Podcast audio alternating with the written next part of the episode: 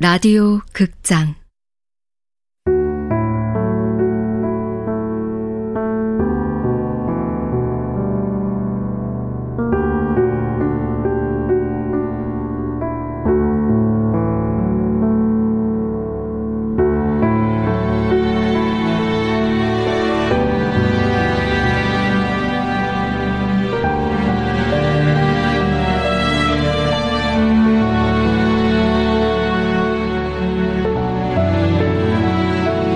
단순한 진심. 원작 조혜진 극본 노성원 연출 황영선. 다섯 번째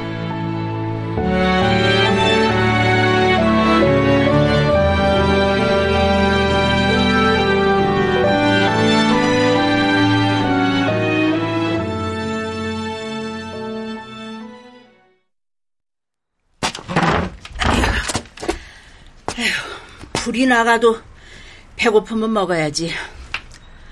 뭘로 해줄까? 아무거나요. 맵지 않은 음식으로. 아무거나 뭘 해주나? 앉아서 기다려요. 요즘 같은 세상에 전기가 왜 나가 전기가? 아유, 아유 거기 촛불 조심하고. 복희 식당의 유리창 밖으로 어른거리던 촛불. 식탁 위의 촛불은 이내 내 기억의 한 부분을 환하게 밝혔다. 생일 축하합니다. 생일 축하합니다. 사랑하는 앙디의 생일 축 양아버지 앙리가 58살이 되던 날.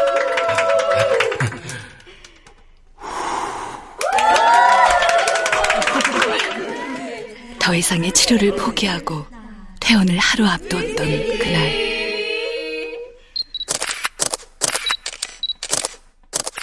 민머리에 고깔 모자를 쓰고 애써 웃음 짓던 그날의 앙리가 내가 기억하는 앙리의 마지막 모습이 될 줄은 나도 미처 몰랐었다. 앉아. 매운 거 못 먹는 것 같아서 하얗게 순두부탕 끓였는데 먹어봐요. 네, 잘 먹겠습니다.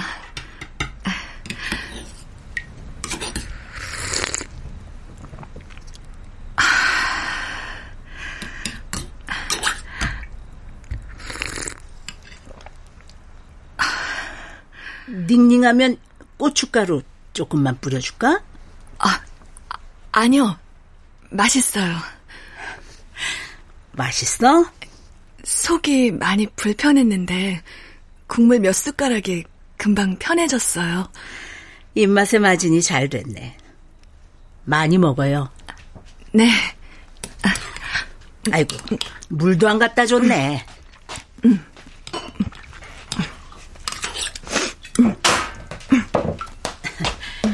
자, 천천히 먹어. 아이고, 어린애처럼 허겁지겁 먹기는. 이, 이게 무슨 반찬이에요? 맛있어요. 미역줄기가 뭐냐고 물어보는 사람도 다 있네. 자, 맛있으면 많이 먹어. 뭐, 더 갖다 줄까? 아니요. 손님에게 살갑게 인사를 하나. 음식은 짜지. 아무튼 복희 식당은 왜? 아니요. 누가 생각나서요. 싱겁기는. 내가 반찬을 좀 슴슴하게 하긴 했어, 오늘. 서영은 틀렸다. 복희에 관한 서영의 말은 다 틀렸다. 근데 어째 얼굴에 핏기가 그렇게 하나도 없어? 언젠가 비슷한 연배의 기관사 어머니도 그러셨다.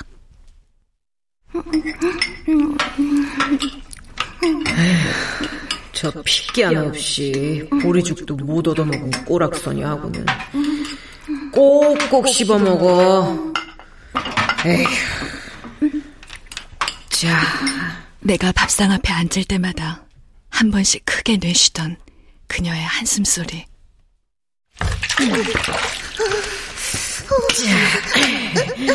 아이고 까마귀가 돌아가신 지 할머니인 줄 알겠다. 세상에나 아유 이때 좀 봐. 국수를 말아도 장정 열은 맥이겠네. 하지만 아이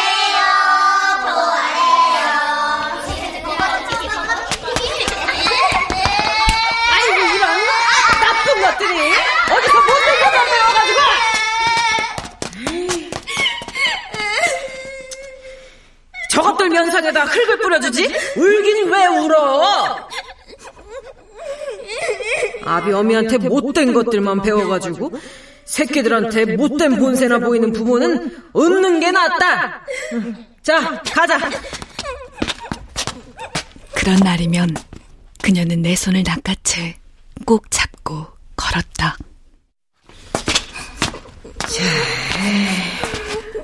어이구. 어떻게 없는 게 낫겠냐. 그래도 부모인데.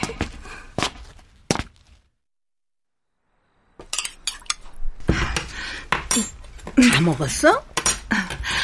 맛있게 잘 먹었습니다. 외국에서 왔어? 네, 말하는 거 보니까 외국에서 오래 살다 왔네. 복희의 얼굴에 기관사 어머니의 얼굴이 겹쳐졌기 때문이었을까? 나는 복희의 질문에 선선하게 대답했다. 35년 전에 프랑스로 가서 쭉 그곳에서 자랐어요. 35년 전이면 나이가 몇인데? 아기 때 간 거야? 아기 때는 아니고 대여섯 살쯤. 아이고, 미국에 1, 2년만 다녀와도 혀가 죄다 꼬부라져 있던데. 프랑스? 네, 프랑스에서 와서 그런가 한국말 아주 잘하네. 엄마 아버지가 잘 가르치셨어. 네. 아주 온 거야? 아니요. 이 건물 3층에. 아이고 젓가락 들고 깨작깨작거리는 그 젊은 여자? 그분 부탁으로 잠시 와 있는 거예요. 그럼 다시 갈 거야? 네. 일 끝나면 돌아가야죠. 제일 알아?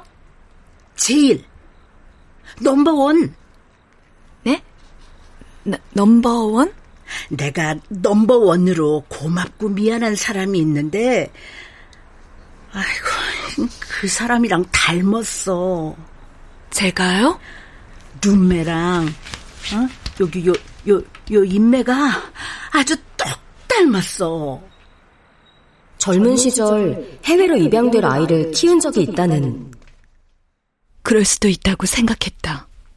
나와 닮은, 나와 비슷한 처지의 아이. 문 열고 들어오는데 하, 가슴이 아주 철렁했네. 내가 알고 있는 그런 이야기라면 굳이 나누고 싶지 않았다. 볼수록 닮았다. 복희 뜻은 뭐예요? 간판 보니까 복희 식당이라고 쓰여 있던데. 복이지 복. 복도 복이요? 희도 복이요. 복 알아? 복? 복 알죠? 복희가 다 복이에요? 그럼 럭키하고 또 럭키하고 언제든지 와. 응? 복희가 덥석 내 손을 꼭 잡았다. 올 거지? 오며 가며 배고프면 와. 뭐 먹고 싶은 거 있으면 언제라도 와서 말만 해. 응? 뭐든지 내가 다 해줄 테니까. 에브리, 어? 에브리 해줄게.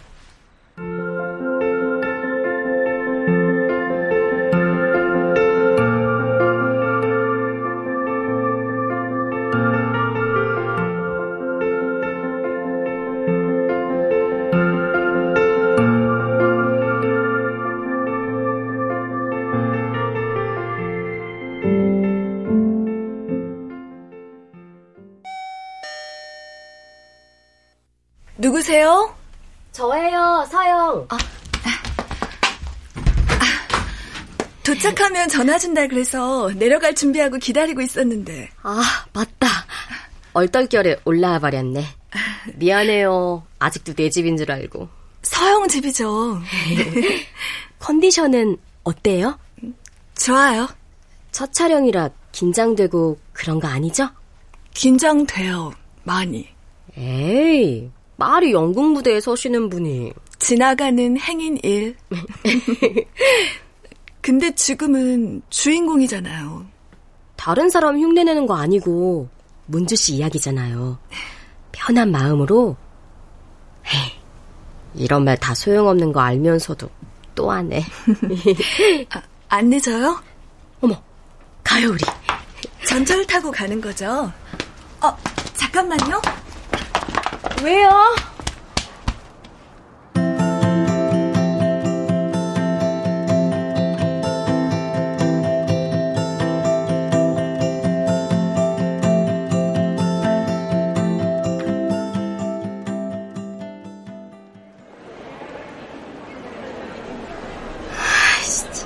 이 인간 내가 진짜 아직 늦은 거 아니야. 오겠지. 누가 또 오나요? 서영 언니 남친이자 무임금으로 재능 기부하는 사람. 어, 오빠 온다. 아 진짜 복장 학원은 복장 태도 외모 다 불량이다 다. 네, 처음 뵙겠습니다. 허은입니다. 만나서 반가워요. 추리닝 말고 다른 작업복은 없어? 왜? 내가 배우는 아니잖아. 아무리 그래도 무릎 나온 바지를. 시간이 돈이니까 응진과 훈계는 촬영 끝난 후에 하기로 하고. 소율아. 어. 음. 저 씨는 청량리역 철로. 뭐?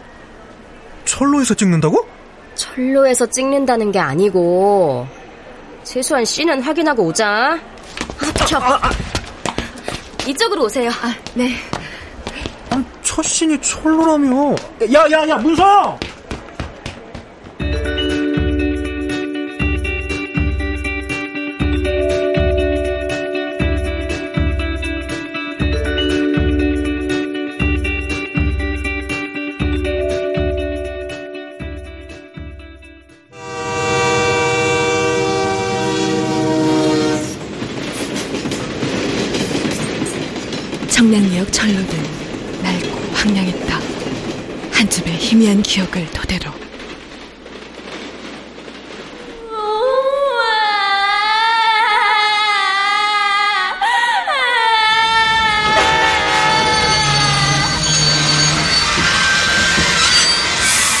머릿속에서 재구성되곤 했던 청량리역. 승강장 분위기부터 풀샷으로 들어가서 철로까지. 철로에서 찍을 거면 복잡한 청량역은 피했어야지. 왜 하필 청량역이야? 오빠, 나나가 버려진 곳이 청량리역이야. 이 자리에서 미아로 발견된 거라고. 너 진짜 이런 태도로 촬영할 거야? 조명판만 들고 뛰어다녀 달라고 할 때는 언제고? 너도 한때는 감독을 꿈꿨던 인간이잖아. 아무리 그래도 스토리 정도는 스텝이잖아. 동네 구경꾼이야? 뭐? 뭐야? 왜 저러지? 뭐야? 나나씨! 일행과 떨어져 있던 나는 한 발 한 발 앞을 향해 걷다. 플랫폼 아래까지 내려갔다. 엄마, 엄마, 엄마. 나나씨! 위험해요! 빨리 나오세요, 나나씨! 기차 안 오잖아요. 괜찮아요. 철로 위에서 찍을 건 아니에요. 여기 위험해요. 안 돼요, 나나씨! 괜찮으니까 지금 찍어요! 저게 뭐야? 나는 삐뚤삐뚤 문지라고 쓴 마분지를 머리 위까지 높이 쳐들었다. 소품으로 쓰려고 어제 나나 씨가 직접 만든 거래. 어서 찍어요! 소율아, 마이크. 어, 알았어. 아, 지금 찍겠다는 거야? 조명판! 문서영! 치할수록 위험해. 나나 씨 계속 저렇게 세워줄 거야? 야, 너 지금... 나나 씨, 오른쪽으로 살짝만요. 네, 좋아요. 어, 이름 쓴 마분지는 철로 위에 살짝 세워도 될 것 같은데. 아이, 진짜 저 꼴통! 서영이 촬영을 시작하자 은도 어쩔 수 없이 조명판을 들어 올렸고 그렇게 우리의 첫 촬영이 시작됐다. 야, 야, 야, 문서영! 안다고 알아!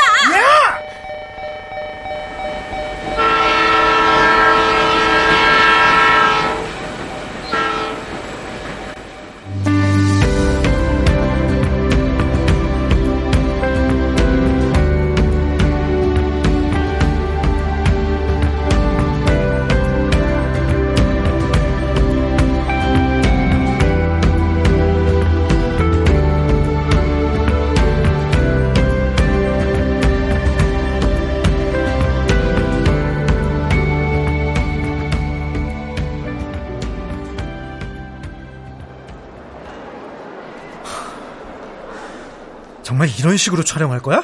이런 식이 뭔데? 지옥신 찍으러 지옥 갈래? 지옥은 가도 촬영 금지일걸? 관계자 외 출입 금지? 현장의 위험 요소를 통제하지 않는 건 감독으로서 가장 큰 실책이야. 범죄가 될 수도 있다는 거 몰라?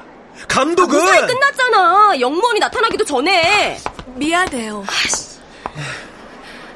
옳지 않았어요. 내가 옳지 않았어요. 상상 속에만 있던 철로가 눈앞에 나타나자 내가 옳지 않은 행동을 했어요. 아니에요. 일단 밥 먹어요, 우리. 소율아. 어.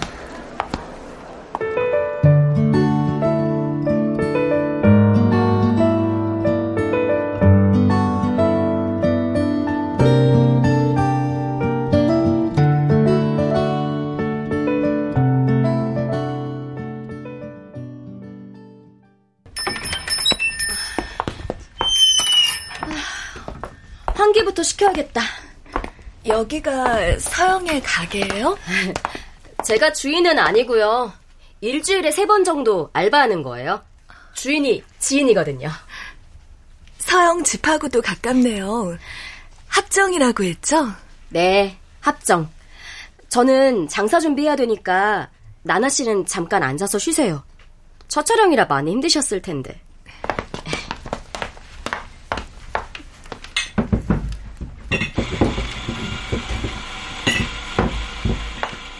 문주라고 불러주세요.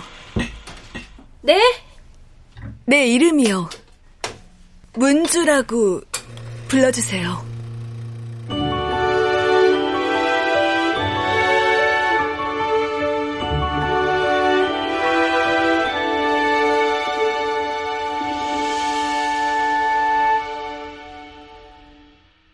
출연 문주 권연희 서영 김봄 연희 이연희.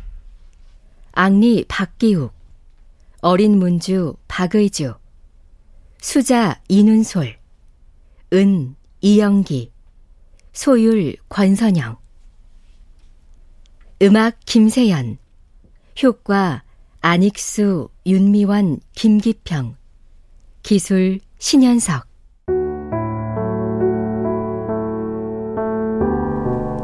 라디오 극장 단순한 진심 조혜진 원작 노성원 극본 황영선 연출로 다섯 번째 시간이었습니다.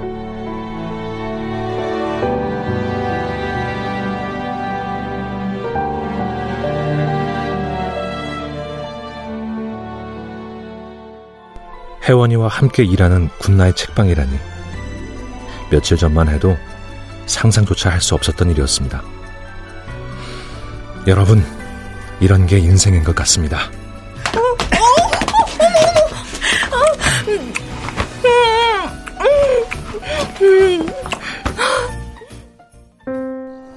계절이 지나가는 하늘에는 가을로 가득 차 있습니다.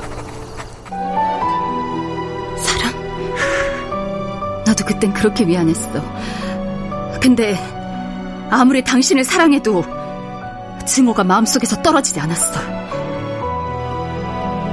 그건 사랑이었다. 라디오 극장